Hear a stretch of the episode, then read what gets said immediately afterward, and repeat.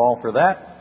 And uh, please hang around and, and enjoy the, the beautiful evening. Okay, now we're ready. Pat, you're going to fire me up there? Okay, here's the recording. Welcome, special Mother's Day sermon. That's how I start. May 9th, 2010. Is it really? Oh, thank you, Jennifer. Redundancy is never a bad thing.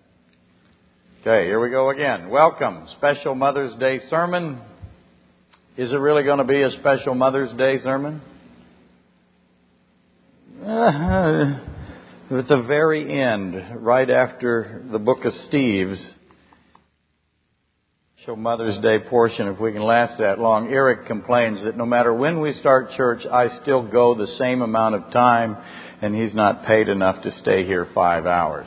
Lori and I'd be thrilled if we could just stay here five hours. We'd be, never mind. Okay, May 9, 2010, lecture discussion number 23 on Zechariah 11, Proverbs 6, Matthew 12, John 13, Revelation 6, and of course others as you know. And let me just say, last Sunday, what did I do? Those of you who were here. I pretty much answered all of the Judas questions. I did. I did it in a very subtle way, but I answered them all. They're all answered. All the big ones, at least. I'm going to rework them a bit again today because this is a special Mother's Day sermon. But I really did answer them all, didn't I? Who was here? Who understood that I answered them all? That's not good news necessarily. We took on Luke 22, 1 through 6, uh, why the Pharisees rejoiced at Judas's plan. Because uh, Luke 22, 1 through 6 really does begin to give you the conferencing or the discussion group or the planning that went on between Judas and the Pharisees. And they rejoiced at Judas's plan. They, they were glad. They were delighted. They were celebrating. I called them dancing about the room because they had a plan they knew would do what? It would work. And up to this point, they had no idea what to do. And we also discussed why the Pharisees feared the people. They wanted to do everything they, at least when they got a hold of Christ, if they were able to have Him handed over, and He didn't just walk through them like He always would, and they actually had possession of him. They wanted to do that in the absence of the multitude. That's critically important. So they needed to know where he was and they needed to know that in fact it would be successful. And what Judas wanted in exchange for his plan, because he goes to them and he comes to them with this incredible plan. He just wants one thing from them. What's he want? He wants that Zechariah 11, 2 Samuel 24, 1 Chronicles 21, Exodus 31 through 15, silver, blood, atonement, ransom, census of David, wages of the good shepherd, money. That's what he wants. And he got it. They exchanged that money for that plan. And then Judas would take the silver, blood, atonement, ransom, census of David, wages of the good shepherd money, and where would he put it? He put it in the money box. Why? He wants to keep it with him. Does Christ know the ransom, census, silver, blood, atonement, wages of the good shepherd money is in the money box? Yeah, he does. He's omniscient God. Does Judas know that Christ knows? That is the interesting question. That's what we'll keep discussing today. But we last week discussed the conferencing, as I said, that occurred between Judas and the Pharisees, the priests, the scribes, and the captains, okay?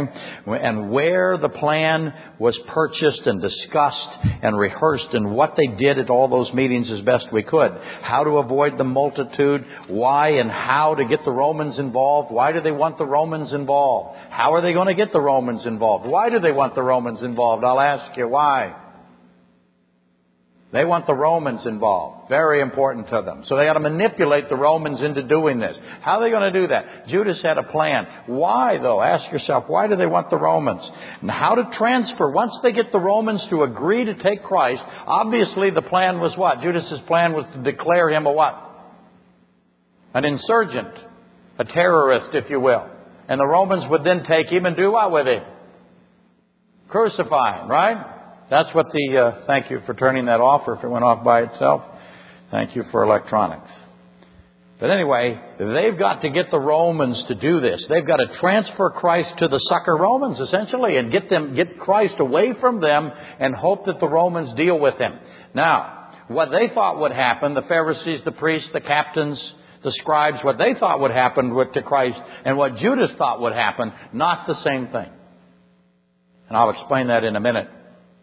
But they had to make certain that it gets to the Romans, and then they had this elaborate temple procession, and I drew that on the board. You have a whole bunch of people coming here, this procession, and they have Christ, and He is bound, and that shocked them, and they're leading Him, and that shocked them, and then they stop the procession, and there's Christ, and Judas comes in and throws the silver to the temple in Potter in front, and then gives his speech in front of a multitude of people, all watching this as they are turning him over to the Romans.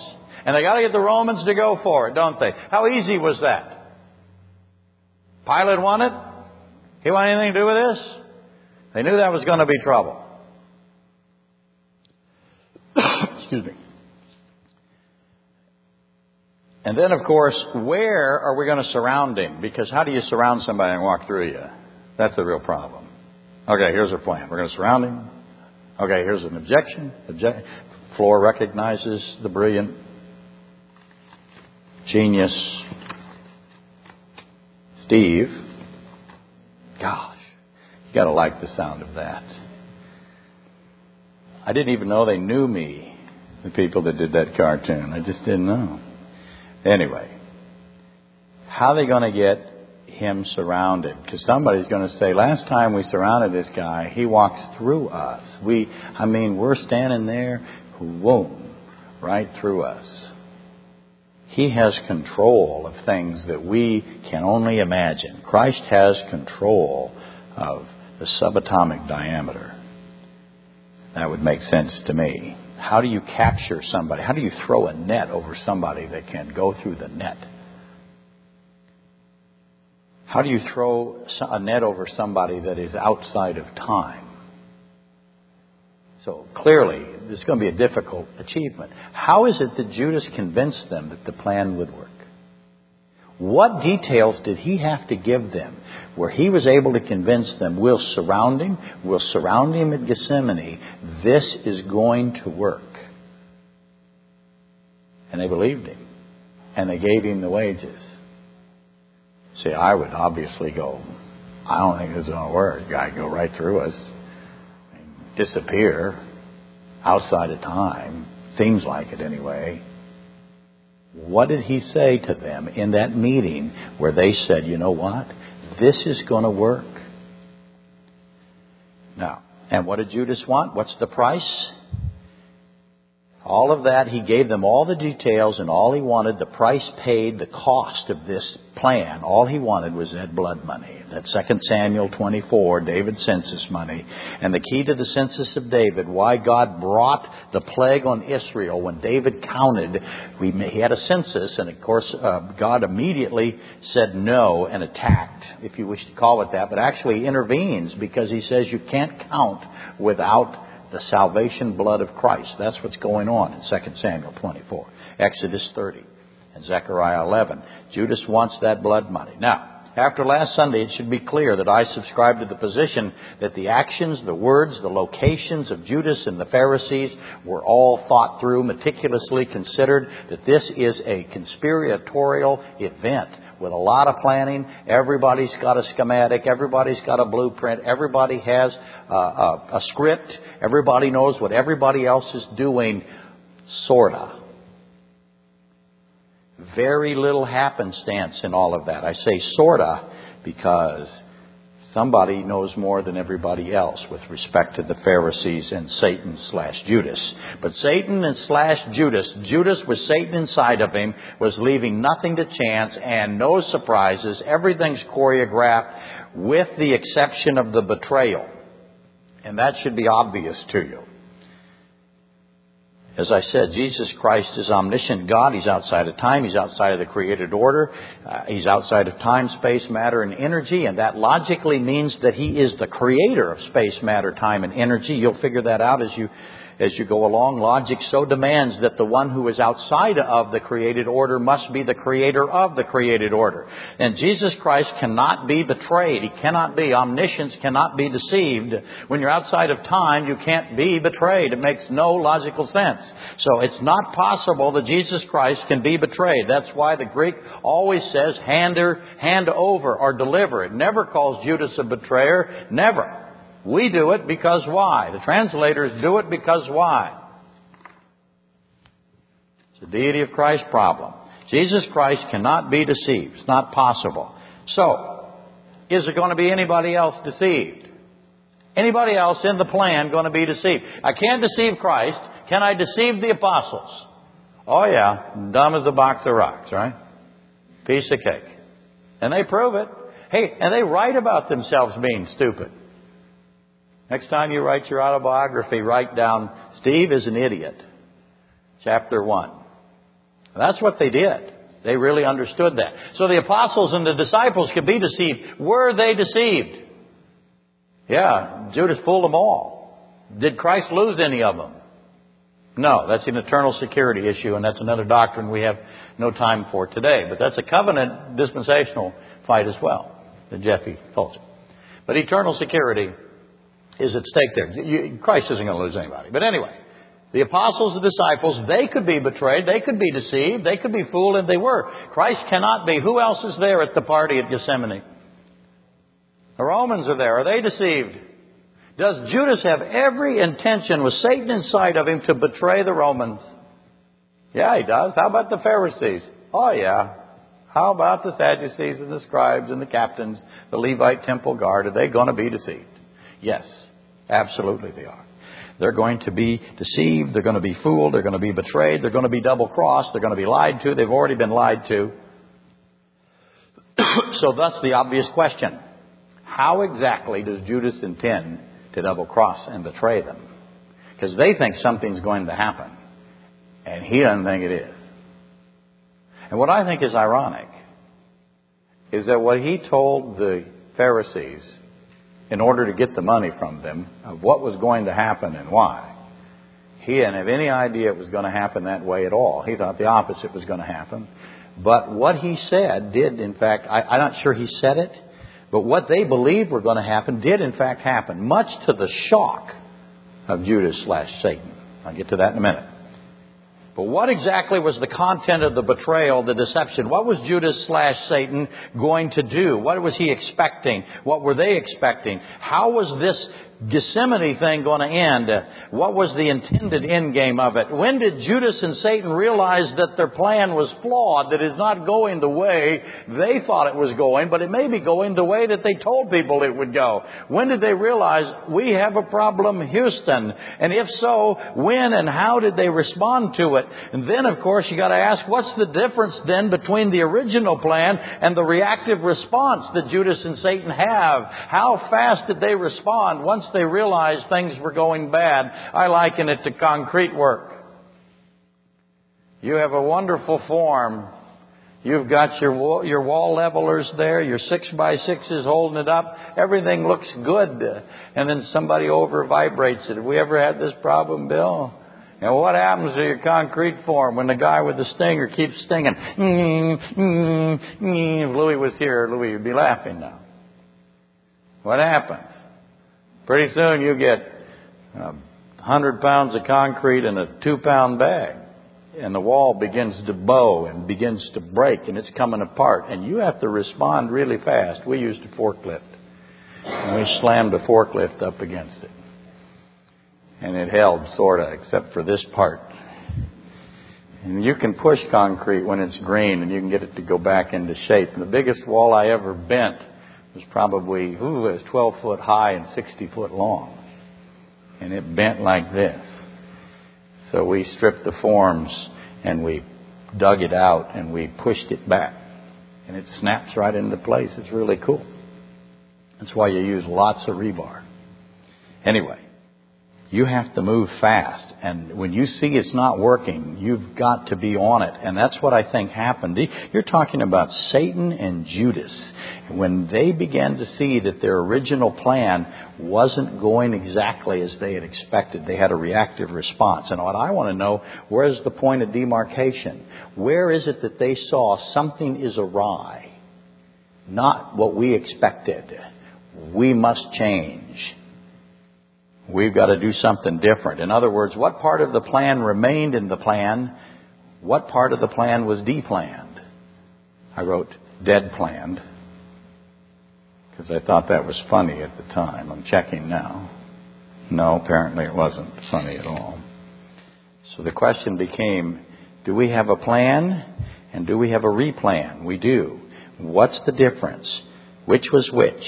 Was the throwing of the silver, the stopping of the procession, and the speech. Was that in the original plan that Satan and Judas gave to the Pharisees and the captains and the scribes and the priests?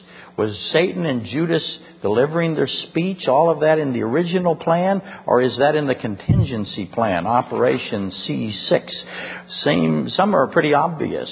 The handover at Gethsemane was clearly what? Plan A or Plan B? Clearly Plan A. The kiss, Plan A or Plan B? Plan A, it matches the piece of bread. Bringing the priests, the captains, the uh, scribes and the Romans and, the, and, and all of those guys? Is that Plan A? That's Plan A. And after that, we've got to consider each event very carefully. When did Satan and Judas carefully, cunningly, shrewdly conceive their, I'm sorry, when did their carefully uh, conceived scheme begin to unravel? When did the wheels come off exactly? At what point? I think everything's going good. I'm going to go up and he's going to stand there. Obvious question, why is Christ going to stand there and let Satan uh, and Judas approach him? They knew Christ would stand there and they would go up there and this kiss would be made. They knew that. How did they know that? They knew Christ would wait. How did they know that? When did the wheels, though, come off? At what point did they begin to adjust? And what are those adjustments? Okay? Now remember, begin with Satan and Judas having united. They're melded together. They're tremendously powerful. They're pure evil. Their behavior is absolute treachery. That's how you know that they're going to take it. They're going to wipe out the people who believe in them the most, right? And after they wipe them out, they have a plan. After everyone there is dead, and they expect everyone there to be dead. I believe that. I think I can prove it. So Judas and Satan thought that all those Romans, all those Jews, they brought the captains, the scribes, they brought everybody that they wanted there, and they thought they would all be dead. And they knew they wouldn't be. How'd they know that? I'm hearing somebody yell or talk in the background. Who is it? Okay, could somebody go back there and say, tell him to go downstairs, please? Thank you. So remember that Satan and Judas, they have this tremendous power and combined with absolute treachery, their thought process, their intellectual capabilities are both perverse and extraordinary, and no one has ever existed like Judas and Satan. They are distinct and unique in all of history when they were melded and combined together. So keep that in front of you at all times and be very, very suspicious of everything they do and say because their plan is to what? Kill somebody. And it might be you. So be aware of that. Who are, who's the target? Who are they trying to kill? And how do they want to kill them? So keep that in front of you at all time. Add the conspiratorial aspect. And what I mean by that again is everyone who was believing that they were a part of the plan, everyone that believed they were going to benefit from Judas's success, okay, is going to ha- what's going to happen to them? Zechariah 11:16. Their flesh is going to be torn off of them. If you want to follow Judas, you want to follow Satan, he, his intention is to destroy you. Zechariah 11:16 says that the, that the worthless shepherd or the evil shepherd or the idle shepherd, whichever way you wish to do it, will tear the flesh off of his sheep and crush them. That's his plan. But here's the dumb sheep, as Bill likes to call dingleberries. What, what do you say? Mucus in front and dingleberries in back, right? That's the sheep. They're following Judas. They think they're going to get something. What are they going to get instead? Torn to pieces. That's his plan for them. And that's why don't forget. They didn't read, don't forget that treachery that he has. That's where Proverbs 6 description of him. He's in the background manipulating the death of everybody that's following him. They didn't read the fine print, the followers. They didn't notice the clause where they are deceived, betrayed, and slaughtered. Um, and this is where we end up with what theologians call the battle on the great day of God Almighty, because descriptions of the battle of the great day of God Almighty, also called what? What's it also called? Armageddon. The campaign of Armageddon. There's eight stages of the battle of Armageddon and descriptions of Armageddon are everywhere in Scripture. Why am I bringing this up? Judas would know, wouldn't he? About Satan would know about Armageddon, right? They would know. They would be students of Armageddon.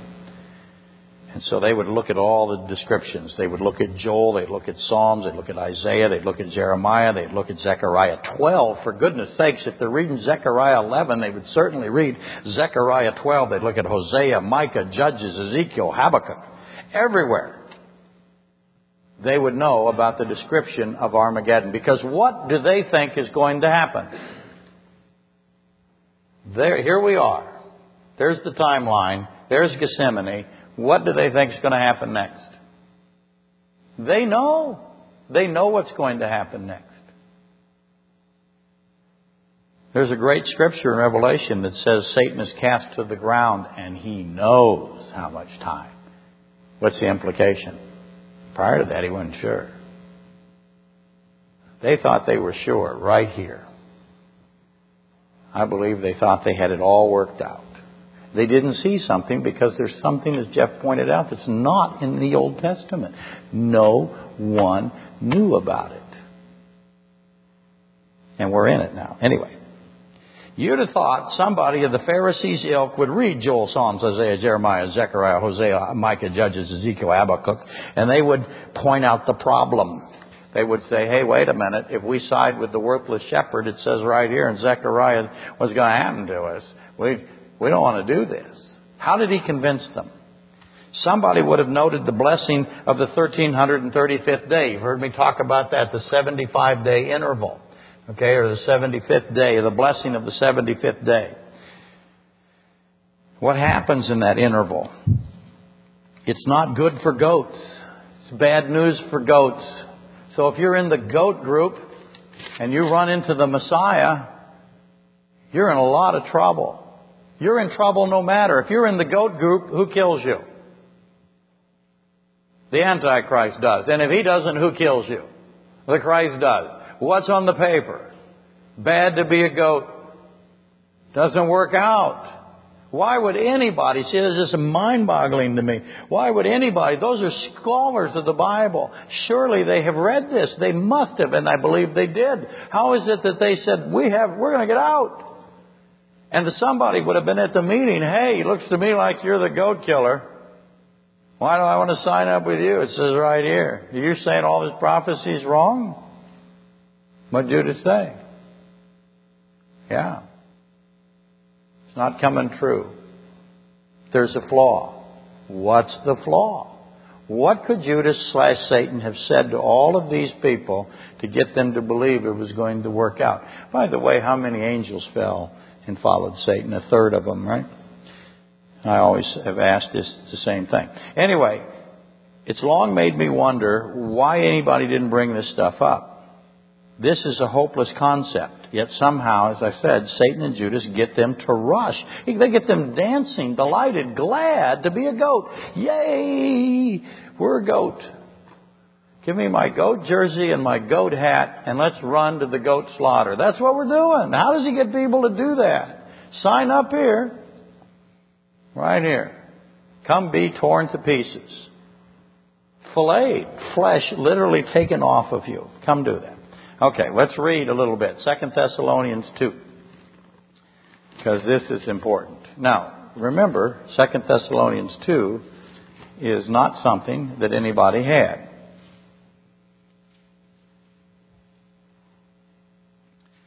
We'll start at verse 3.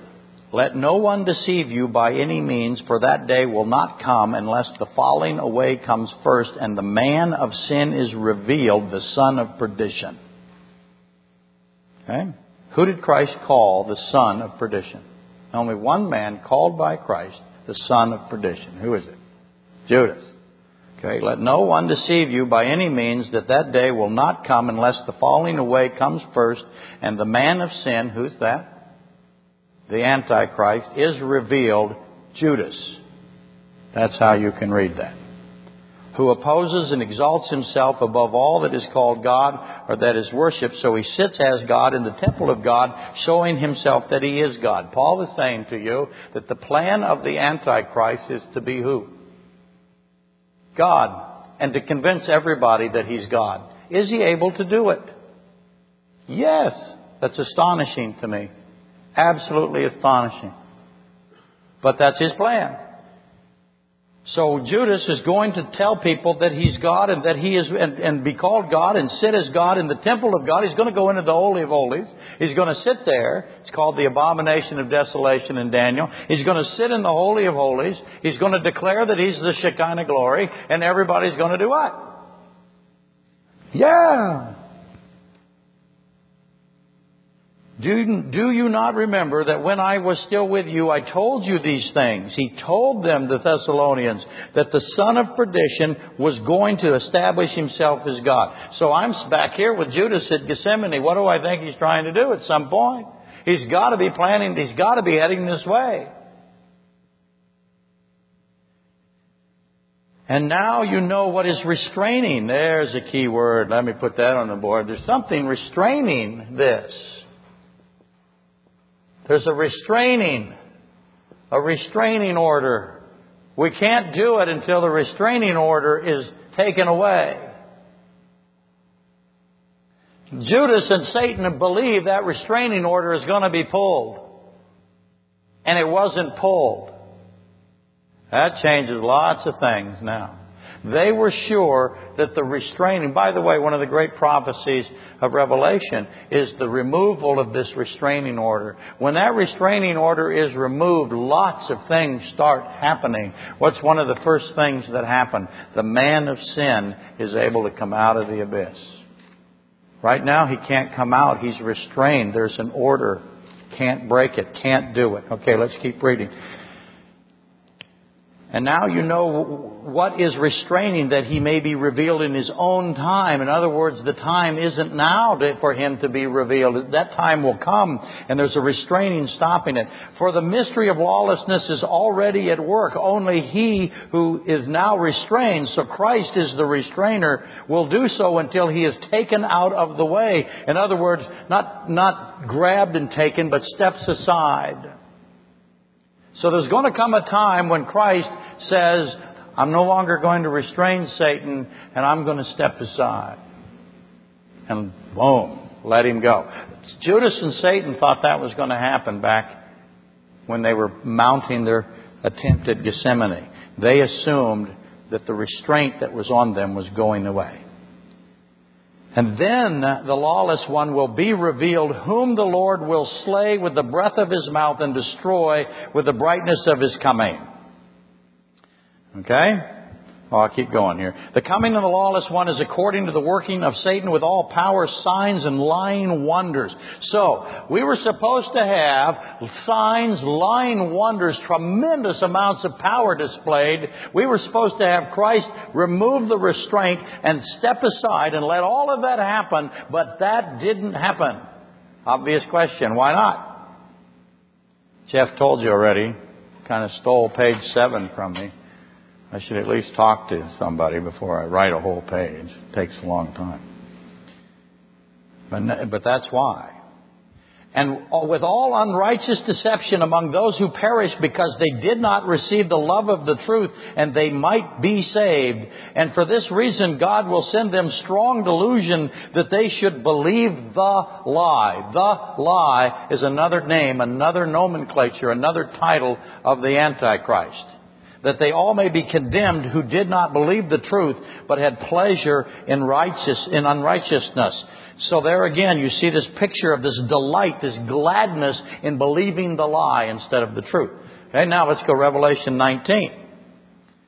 I'm giving you more pieces that you should put together here, right? I hope you're putting them together. I'm looking at you. You have these wonderful little smiling faces. Here we are, 19. And I saw faces of joy, contentment, and understanding. Okay, maybe not. And I saw the beast, the king of the earth, and their armies gathered together to make war against him who sat on the horse. Where did he get the horse? And against his army.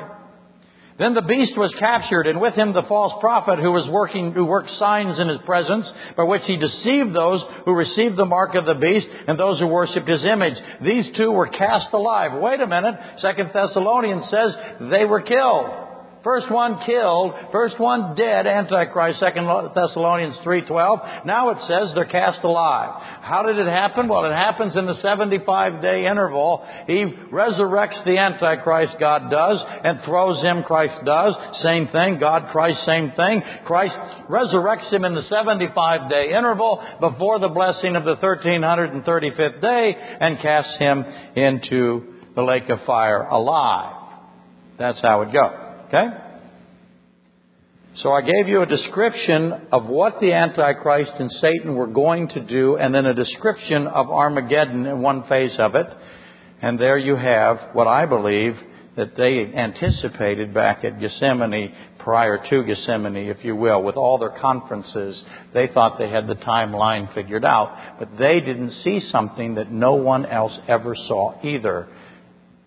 The Antichrist is the first dead. And we need more information to sort all of this out. Isaiah 14 is one of those.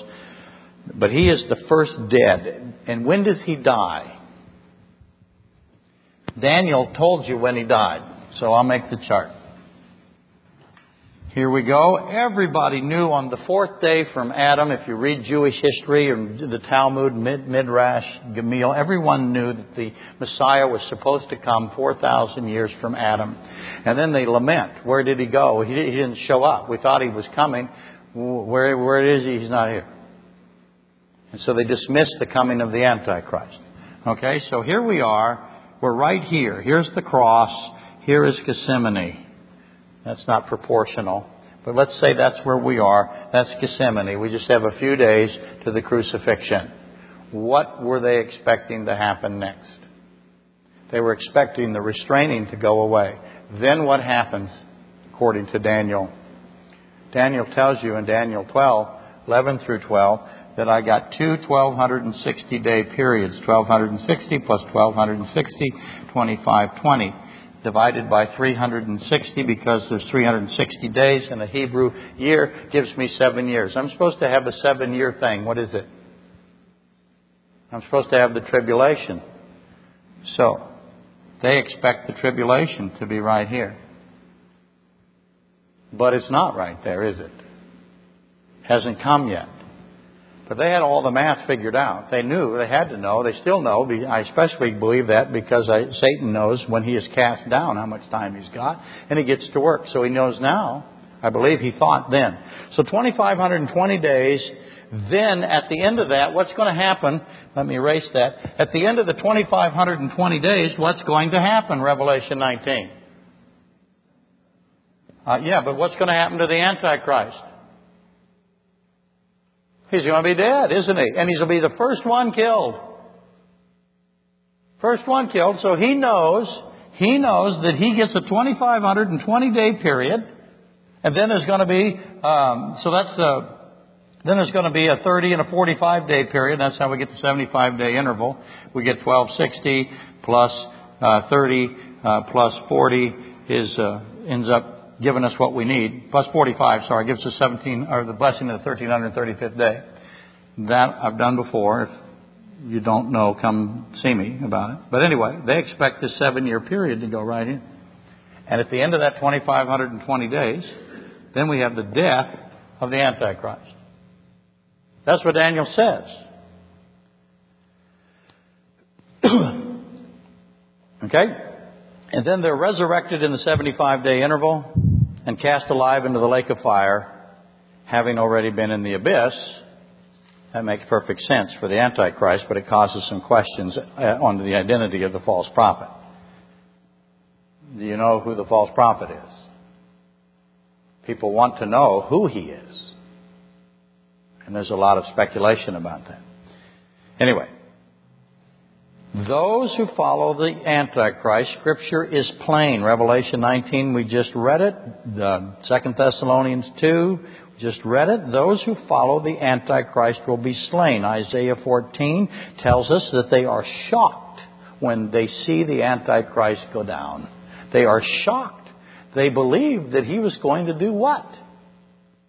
They believed he was going to kill God. They believed he was going to defeat God and they are stunned how quickly he's dead. He's dead so fast it freaks them out and they, they trample his body trying to get away from Christ. Does it work? No. Christ does what? This isn't very popular, by the way. I'm sure to, if somebody were to hear this that isn't uh, a believer, they would send me, if they could find me and I hide good. But they would send me a nasty little thingy saying, This isn't an uplifting sermon. What is Christ going to do to the billions of people who have gathered behind the Antichrist to kill him, to kill Christ? He's going to slaughter them. They're all dead. And then what's he going to do? He's going to let the birds and the animals eat them. It's a communion service, sort of, for animals. And so that's not a popular message, but that's the truth. That's what's going to happen. Now, I believe, as you know, where, where am I headed with this? Scripture is clear. Those who follow the Antichrist are shocked. They're in utter disbelief. They stare in utter disbelief at how quickly and easily he is destroyed. And that makes the obvious question fly out of everywhere. The obvious question is, how could they expect anything else? Or to put it in a better term, how could anyone be so stupid? How could they think this was going to ever work? Now, let me ask a couple of other questions so you see how this all fits together. When Christ was captured, what was the reaction of his disciples? What should have been the reaction? Oh, look at the idiots trying to capture God. That should have been the response. The response should have been, let's sit over here with our sodas and our hot dogs and let's watch this. This ought to be cool. But that wasn't their reaction, was it? What was the reaction of the disciples? Panic, despair, fear, disbelief, right? When Christ gave up his life on the cross, what should the disciples have been doing? We live for eternity. This is the solution to sin. This is great joy. Sh- but what were they doing instead? Despair, fear. All of his followers that were that way, except for two. What two? Knew this was a good thing. Nicodemus, Joseph of Arimathea. They had it worked out. Good for them. We had a couple of, that's why you got to study the guy that's carrying the pitcher of water on his head. Follow him. That's a wonderful thing. Anyway, did Christ constantly tell his apostles and his followers that his death was, was imminent, impending death, and then he would be resurrected? Did he constantly tell them that? He constantly told them that. Did they ever believe him? No. Yet they were still shocked and scattered and afraid in spite of everything he said. And when everything Jesus said about his plan of redemption came to pass, they, they scattered like, like little kids. And so what's the obvious question then about the counterfeit plan of Judas slash Satan? If that is the, if that's what's happening to the followers of Christ, Is that going to happen to the followers of Judas? Now let's think about it. Is this the same dynamic? Is it present in both? Did the followers of the worthless man, Proverbs 6, 12 through 15, also panic and scatter when he died? Because he died, didn't he? He hung himself. Now what's interesting about it is, can you kill Christ? No, he has to give up his own life. What's the obvious question about Judas then? Can you kill Judas? Can a human being kill Judas? Who has to kill Judas? God. Who does kill? Yeah, the Antichrist. God does. Slays him with his breath. Their champion, their Goliath, if you will. See the, the symmetry there in the typology of Goliath? So again, will they panic and scatter at the death of the Antichrist or the death of the worthless man? And that's why we read Thessalonians and Revelation and Isaiah, because of the shock and the utter disbelief, a realization that great judgment is now coming, slaughter, fear, trembling, dead, dread, I'm sorry, comes upon the worshippers of the Antichrist, which makes perfect sense, by the way, Matthew 10:28. Jesus says, "Don't fear people that can kill the body. Fear me. What do I do? I send the soul to destruction." That's what he says. Now, if you assemble the pieces revealed in Revelation, particularly Revelation 13, the beast, the Antichrist, has what there in Revelation 13? Who knows? He has a death and he has a resurrection. And what does that do to the world? What does the world do when the Antichrist is dead and then he resurrects? What does the world do? Revelation 13. They marvel and then what does it do? All the world causes all the world to marvel and all the world to do something else. All the world to worship the beast. So everybody marvels and everybody worships. And then it says, and follows. Everybody follows. The whole world marvels, the whole world worships, and the whole world follows. And they say, the whole world does, who is like the beast?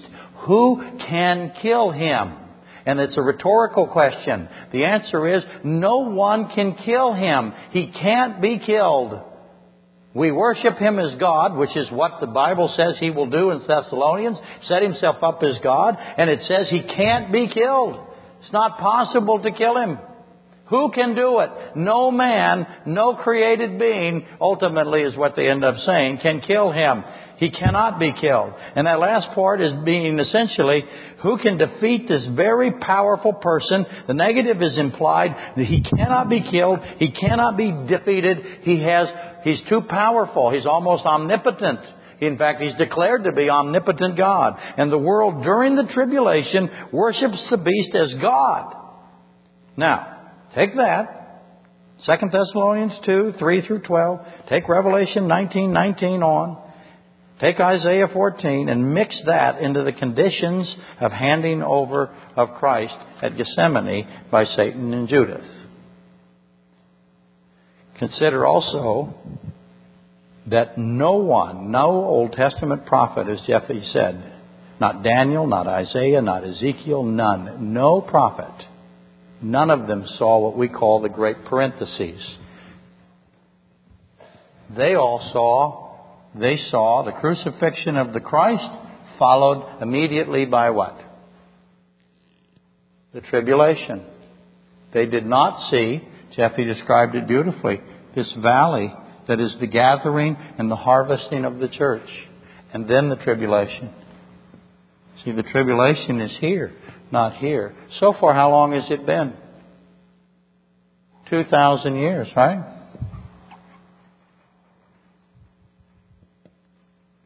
Depends on where you count from. Most people count from 29 AD.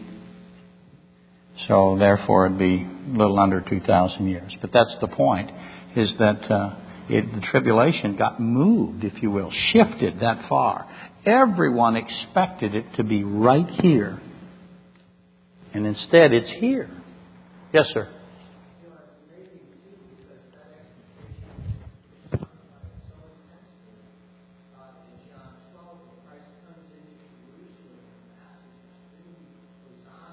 Yeah, here it is. They really are. And he's going to kill the Romans for sure. That's what we're going to have. And instead, he doesn't. He sacrifices himself. Okay, after he sacrifices himself, then he kills everybody, right? Resurrected himself. Okay, now go kill the Romans. No. We have this great parenthesis that not a single prophet saw. And that tells me that somebody else didn't see it. And who might that be? Judas and Satan didn't see it. You know, they're reading and they're listening. They're in church as much as they can be. They don't miss church. You probably tithe. I'm, I'm, I'm kidding. I'm kidding. Those of you who are listening by internet, please uh, recognize that that was my attempt at humor. Okay.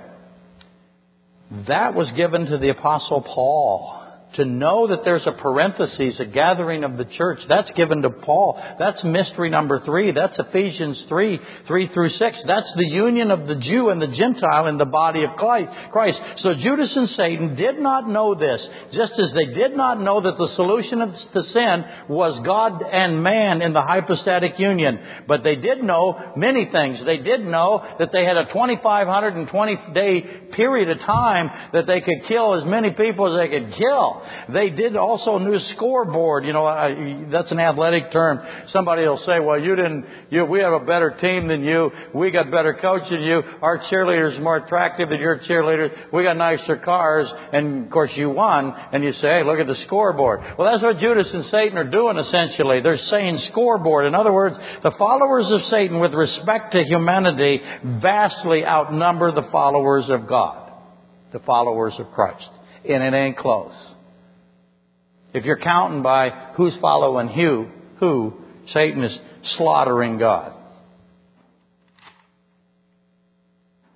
That's why I said only a third of the angelic host fell, followed Satan. Two thirds saved. The percentage of unsaved humanity, I would guess, unsaved humanity, 95%. It's probably higher than that. God usually has but what? What does He always have? He has a little remnant, right? 70 people go into Egypt. You know, you hear Dr. Fruchtenbaum talk. He doesn't believe there's, there's over 150,000 saved Jews out of the millions that are in the world. Therefore, Satan and Judas were expecting the pattern to continue and that pattern being the tremendous evil. This is the pre flood conditions, right? Tremendous evil, great wickedness, horrible violence. They got seven years to just tear the place apart and kill everybody. Oh, God will get his little remnant. No big deal, but we're going to get everybody else and they're all going to die. And not only are they all going to die, we're going to assemble them before God and we're going to make God kill them. That'll be cool. And so they have this great wickedness, this great evil, this great violence until God intervenes just like the pre-flood condition, though it won't be a flood this time. That's Noahic covenant.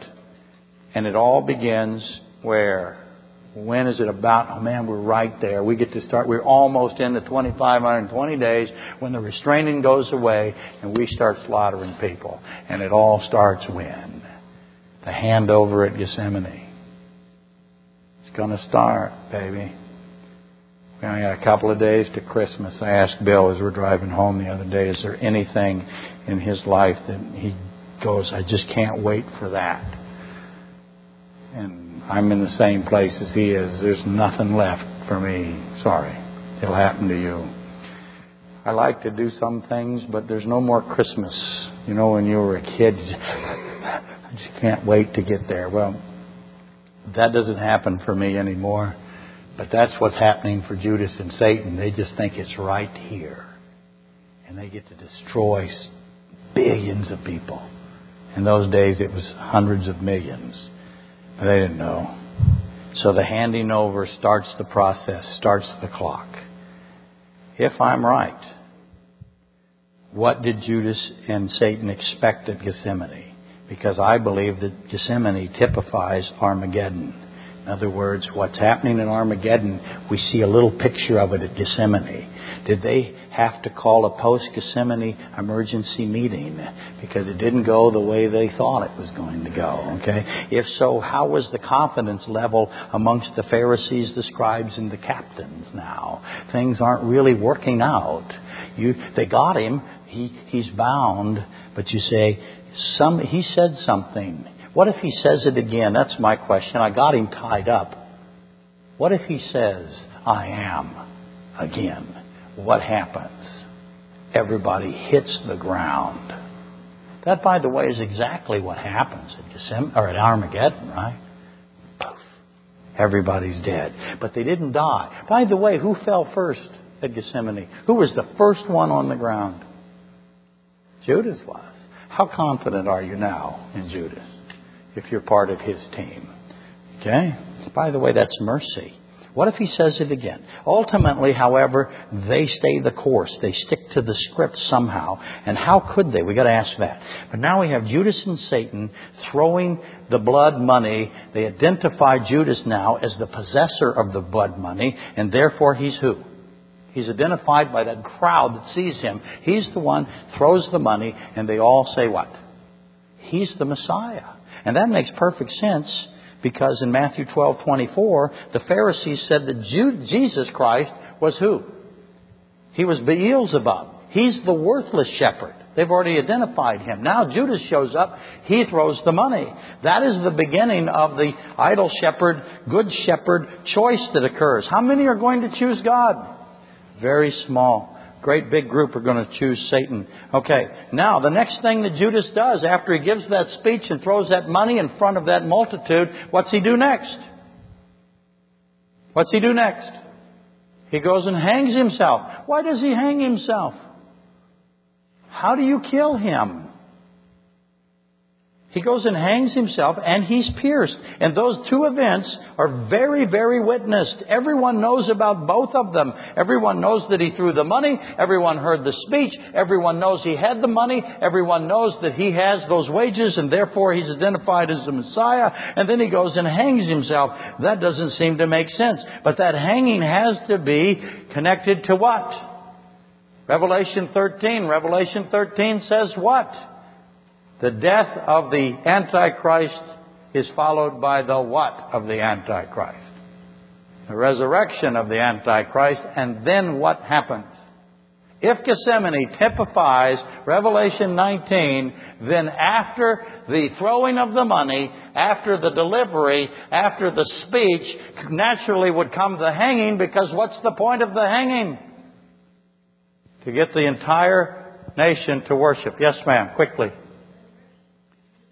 Yes, and then the whole Jewish nation follows him, which is, would explain Zechariah 11, okay? I got to read this and then we'll be done. So, musical people, that does not include me, though I pretend. Let me read this. Matthew 12:38. See, because what's the hanging and the resurrection? What is it? It's a sign, isn't it? A very public sign.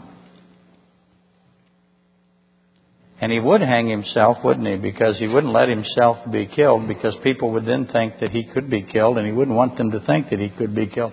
Then some of the scribes and Pharisees came to Christ essentially and they said this Teacher, we want to see a sign from you that proves you're the Messiah. And Christ says, He answered and said to them, An evil and adulterous generation seeks after a sign, and no sign will be given to it except the sign of the prophet Jonah. The hanging of Judas has to be a sign. But Jesus Christ does not release he maintains the restraining that is on Satan because he has the unseen parentheses that is followed by the tribulation. They don't get that. What restraining hand do we have now in the world because Christ is gone? What's restraining the Antichrist from coming? What's restraining? Yeah, we have the Holy Spirit, right? And the tribulation doesn't happen. Instead, we get what? What do we get now instead? What do we get? We ain't get a sign. Restraining wasn't taken. What do we get? Yeah, we get to wait. Don't you love waiting? What's waiting? Time. You got time. What's time? Mercy. That's what that is. He could have blew it up right here. If he did, what's happening to you and me? Die, Charlie. No luck for you. You big problems. We don't even exist. We got to be happy about this. We got time. No one saw the time. Here's where the special Mother's Day thing is. Mercy and love is what we got. That makes us think about mom. Proverbs 31:10. Who can find a virtuous wife? For her worth is far above rubies. The heart of her husband safely trusts her, so he will have no lack of gain. She does him good and not evil all the days of her life. She seeks wool and flax and willingly works with her hands. Flax is a symbol for something. She is like the merchant's ships. She brings her food from afar. She also rises while it is yet night and provides food for her household and a portion for her maidservants. She considers a field and buys it. From her profits she plants a vineyard. She girds herself with strength and strengthens her arms. She perceives that her merchandise is good and her lamp does not go out by night. She stretches out her hands to the distaff and her hands hold the spindle. She extends her hand to the poor. Yes, she reaches out her hands to the needy. She is not afraid for her household, for all her household is clothed with blood. That's the word for the crimson worm there. And she is clothed in blood, which means what? She is a saved woman who knows that Christ is God. That's the end of today. Next week, I'll answer the last two questions. Okay.